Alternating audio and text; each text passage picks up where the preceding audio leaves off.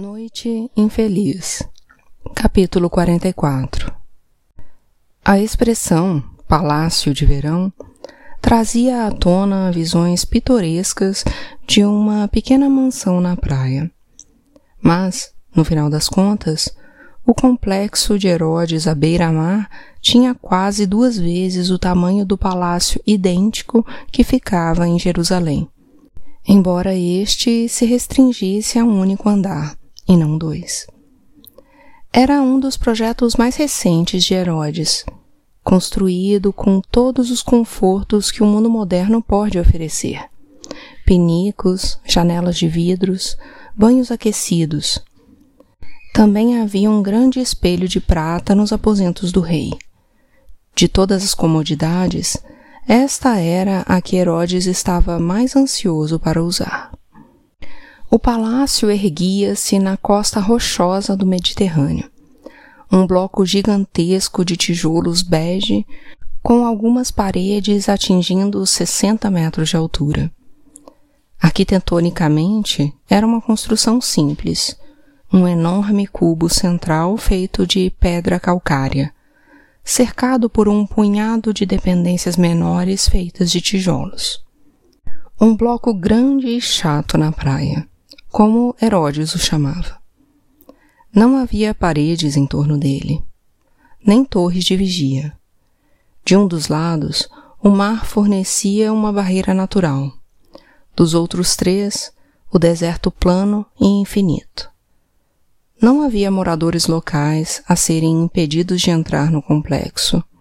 Só os egípcios ao sul, o mar a oeste e alguns poucos beduínos errantes ao lado norte e a leste. As sentinelas opostas no lado do telhado podiam ver qualquer homem a quilômetros de distância, quanto mais um exército ou uma esquadra naval. Uma varanda de mármore se estendia ao longo da base do cubo junto à praia, onde, em seus dias mais saudáveis, Herodes saía para se bronzear com algumas escolhidas de seu harém. Uma larga escadaria de mármore descia graciosamente a partir da varanda até o mar, onde encontrava com um longo deck de madeira. Suas pranchas saudavam Herodes e seus convidados quando eles chegaram de barco a partir do norte. Hoje, no entanto, o cais estava repleto de navios romanos de guerra, oscilando nas ondas de tamanho considerável que se avolumavam sob a tempestade crescente. A marina romana chegara pela costa sul da Judéia para se juntar ao seu exército. A frota era liderada pelo lendário almirante chamado Lúcio Arúncio, que tinha sido fundamental para que seu amigo Augusto alcançasse soberania exclusiva do império. O imperador enviara seu almirante mais confiável para cuidar de seu estimado feiticeiro e do promissor oficial, embora jovem e ainda não testado, Pôncio Pilatos. À medida que Baltazar era puxado na direção do palácio distante, os pulsos atados com corda, ele podia distinguir a parte de cima de vários navios subindo e descendo, mastros nus balançando-os como juncos na brisa. A chuva estava mais forte agora. Cada gota um alívio bem-vindo aos arranhões e farpas que feriam sua pele. Ao chegar ao pé do palácio, ele foi arrastado para longe da procissão principal sem a menor cerimônia e levado até uma pequena entrada lateral. E o que era um céu cinzento e chuvoso, de repente se transformou em uma passagem negra cuja escuridão era permeada apenas pela luz bruxelante das tochas na parede. Estava em um calabouço, para nunca mais ver o céu. Ele foi levado até uma cela grande e escura, a água da chuva escoava pelas pequenas rachaduras no teto e caía no chão de pedra em gotas que ecoavam nas paredes lisas do calabouço. Uma corda foi amarrada em torno de seus pulsos e presa a uma grande viga de madeira que ia de uma parede a outra, logo acima de sua cabeça. Quando as cordas foram esticadas, Baltazar ficou pendurado pelos pulsos, os dedos dos pés balançando a pouco mais de um centímetro do chão. Seus tornozelos foram atados e um pano foi amarrado em sua cintura, a única concessão ao seu pudor. Ou, mais provavelmente, ao deles. Ao contrário das gotas frias que caíam no céu lá fora, o calabouço estava quente, insuportavelmente quente. Uma fogueira ardia em um forno de tijolos construído em uma das paredes. Vários instrumentos de metal já estavam alinhados sob as chamas, todos prestes a brilhar em um ardente tom de vermelho. Baltazar imaginou que se tratassem de atiçadores de metal, peças para marcá-lo e coisas do tipo, embora não pudesse dizer ao certo, já que só podia ver os cabos de madeira pendurados. O que quer que sejam, não vou gostar nem um pouco deles, nem um pouco. Tampouco gostaria dos instrumentos afiados que estavam dispostos em uma pequena mesa perto da parede, não muito longe do forno. Também não podia ver exatamente o que eram, mas o cenário lembrava uma mesa de médico, bisturis, pinças e tesouras, todos ordenados um do lado do outro, meticulosamente afiados e prontos para serem usados. Junto a eles havia uma tigela com água e um pano.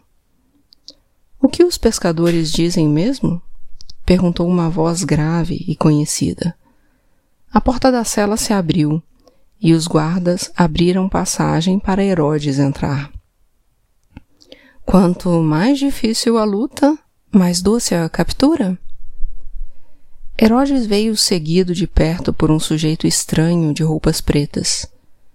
De cara, Baltazar odiou o pequeno homem, principalmente porque suspeitava que estava prestes a usar os instrumentos afiados para fazer coisas terríveis com ele.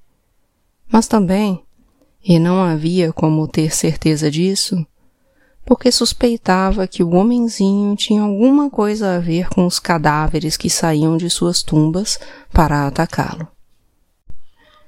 O feiticeiro mergulhou as mãos na bacia e as lavou antes de avaliar os vários instrumentos na mesa diante dele.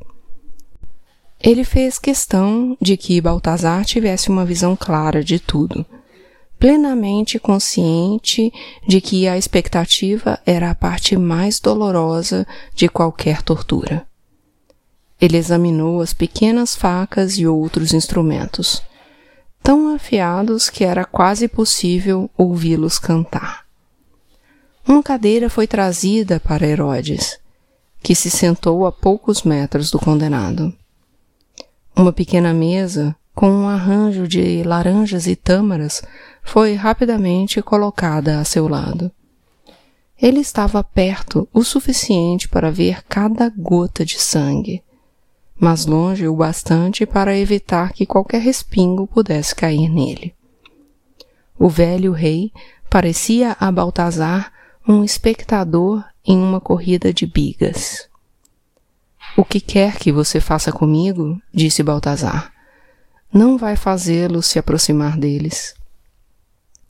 E o que você acha que eu espero obter de você? perguntou Herodes. A informação de que seus amigos estão indo para o Egito? É claro que estão indo para o Egito. Estão correndo para se salvar neste exato instante, porque acreditam que estarão seguros assim que atravessarem a fronteira. Mas eles estão enganados, sabia? O Egito pode ser o final do meu território mas nossos amigos romanos dominam o mundo todo. Tudo o que Baltazar podia fazer era encará-lo de volta, fantasiando sobre apertar seu pescoço decadente com as próprias mãos. Não estou interessado no que você sabe, disse Herodes.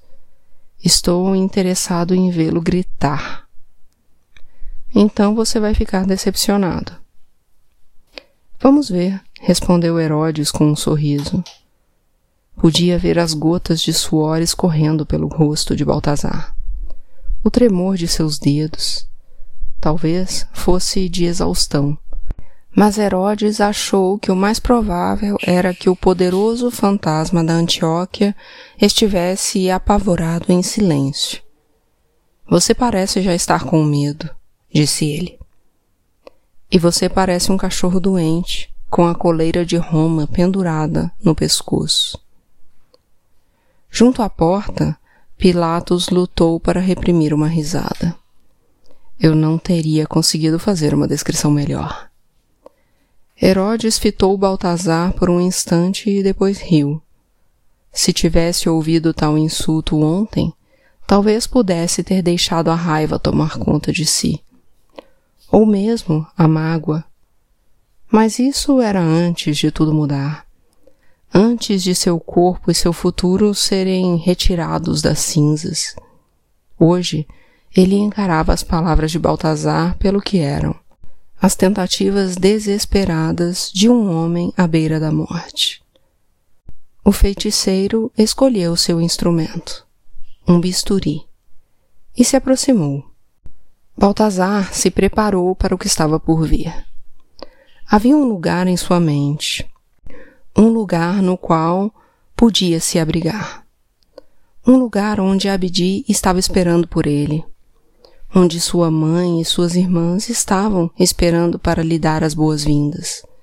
E Sela, ela estava lá, dourada e infinita, nua sob as águas do Orontes, selvagem e acolhedora.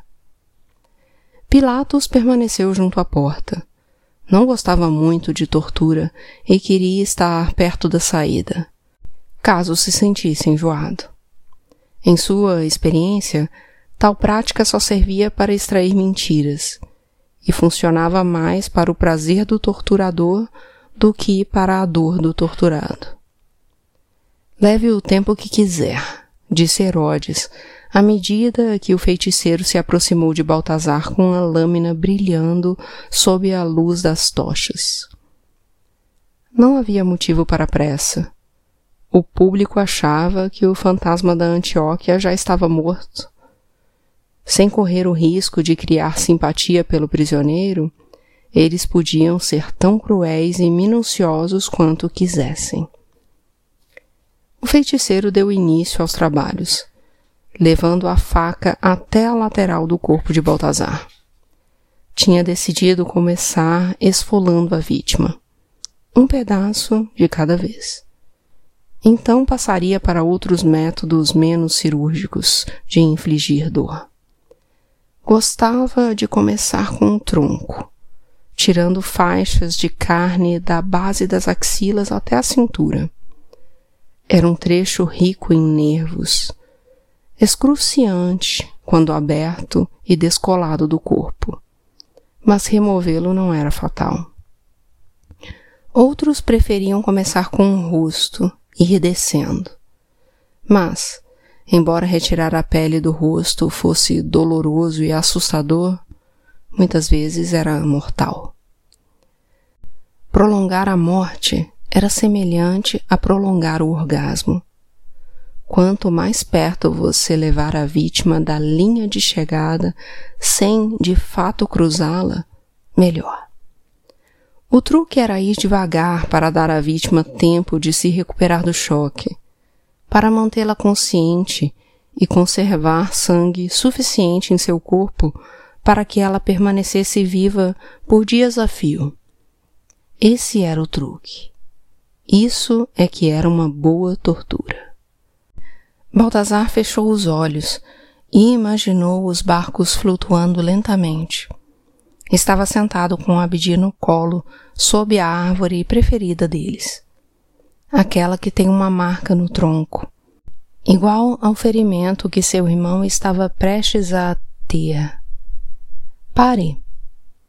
Aquilo não estava ajudando. Pense em outra coisa, Baltazar. Pense em outra coisa. Rápido! Leve sua mente para fora dessa sala. Afaste-a da dor. Ele repassou uma série de imagens, palavras, memórias, qualquer coisa que fosse forte o suficiente em que se agarrar. Forte o suficiente para mantê-lo em segurança quando a dor viesse, tentando puxá-lo de volta para o presente, tentando fazê-lo gritar. Baltazar olhou para cima além da corda que prendia os seus pulsos, além da viga de madeira que mantinha seu corpo suspenso. Olhou para cima, além dos pingos de chuva aumentando no teto lá no alto, para além do próprio teto. Baltazar olhou além do topo do palácio e do céu e do paraíso, e viu algo no qual podia se agarrar a única coisa que era forte o suficiente para segurá-lo em seus braços o homem de asas. Ele olhou para baixo de novo quando o feiticeiro aproximou a lâmina de sua pele, provocando-o com o pressentimento da dor, fitando-o com aqueles olhos negros. Baltazar o fitou de volta. Estava determinado a permanecer completamente calado determinado a não se contorcer, não importando o que acontecesse. O feiticeiro enfiou o bisturi logo abaixo da axila esquerda de Baltazar. A lâmina afiada entrou quase sem nenhuma dificuldade, e ele começou a conduzi-la até embaixo, lentamente, em uma linha reta, até o quadril. A incisão era tão fina que, a princípio não sangrou, como um corte de papel. Ficou respingando por um momento até que o sangue brotou como belas contas negras que escorreram pelo seu corpo. Enquanto escorriam, Baltazar manteve-se firme, em um abraço apertado com o um homem de asas. Ele permaneceu parado e em silêncio, mesmo quando a lâmina do feiticeiro voltou ao início do caminho e fez uma segunda incisão paralela à primeira. E então juntou os dois talhos, um com o outro, pequenos, no topo e na base. Baltazar não emitiu nenhum grunhido, embora seus dentes estivessem rangendo até se despedaçar em sua mandíbula cerrada ele não se contorceu. E quando abriu os olhos, sua firmeza foi recompensada diante da visão de Herodes, de cara fechada. Obviamente, o rei estava decepcionado com o desempenho de seu prisioneiro até o momento. O homem de asas, Abdi, tinha Baltazar firme em seus braços. E então o feiticeiro segurou o topo do longo retângulo de pele e começou a puxá-lo até o final, separando-o do corpo de Baltazar. E, com aquilo, Baltazar foi se separando de Abdi. Ele gritou. Ele gritou à medida que sua pele era tirada, desde a axila até o quadril.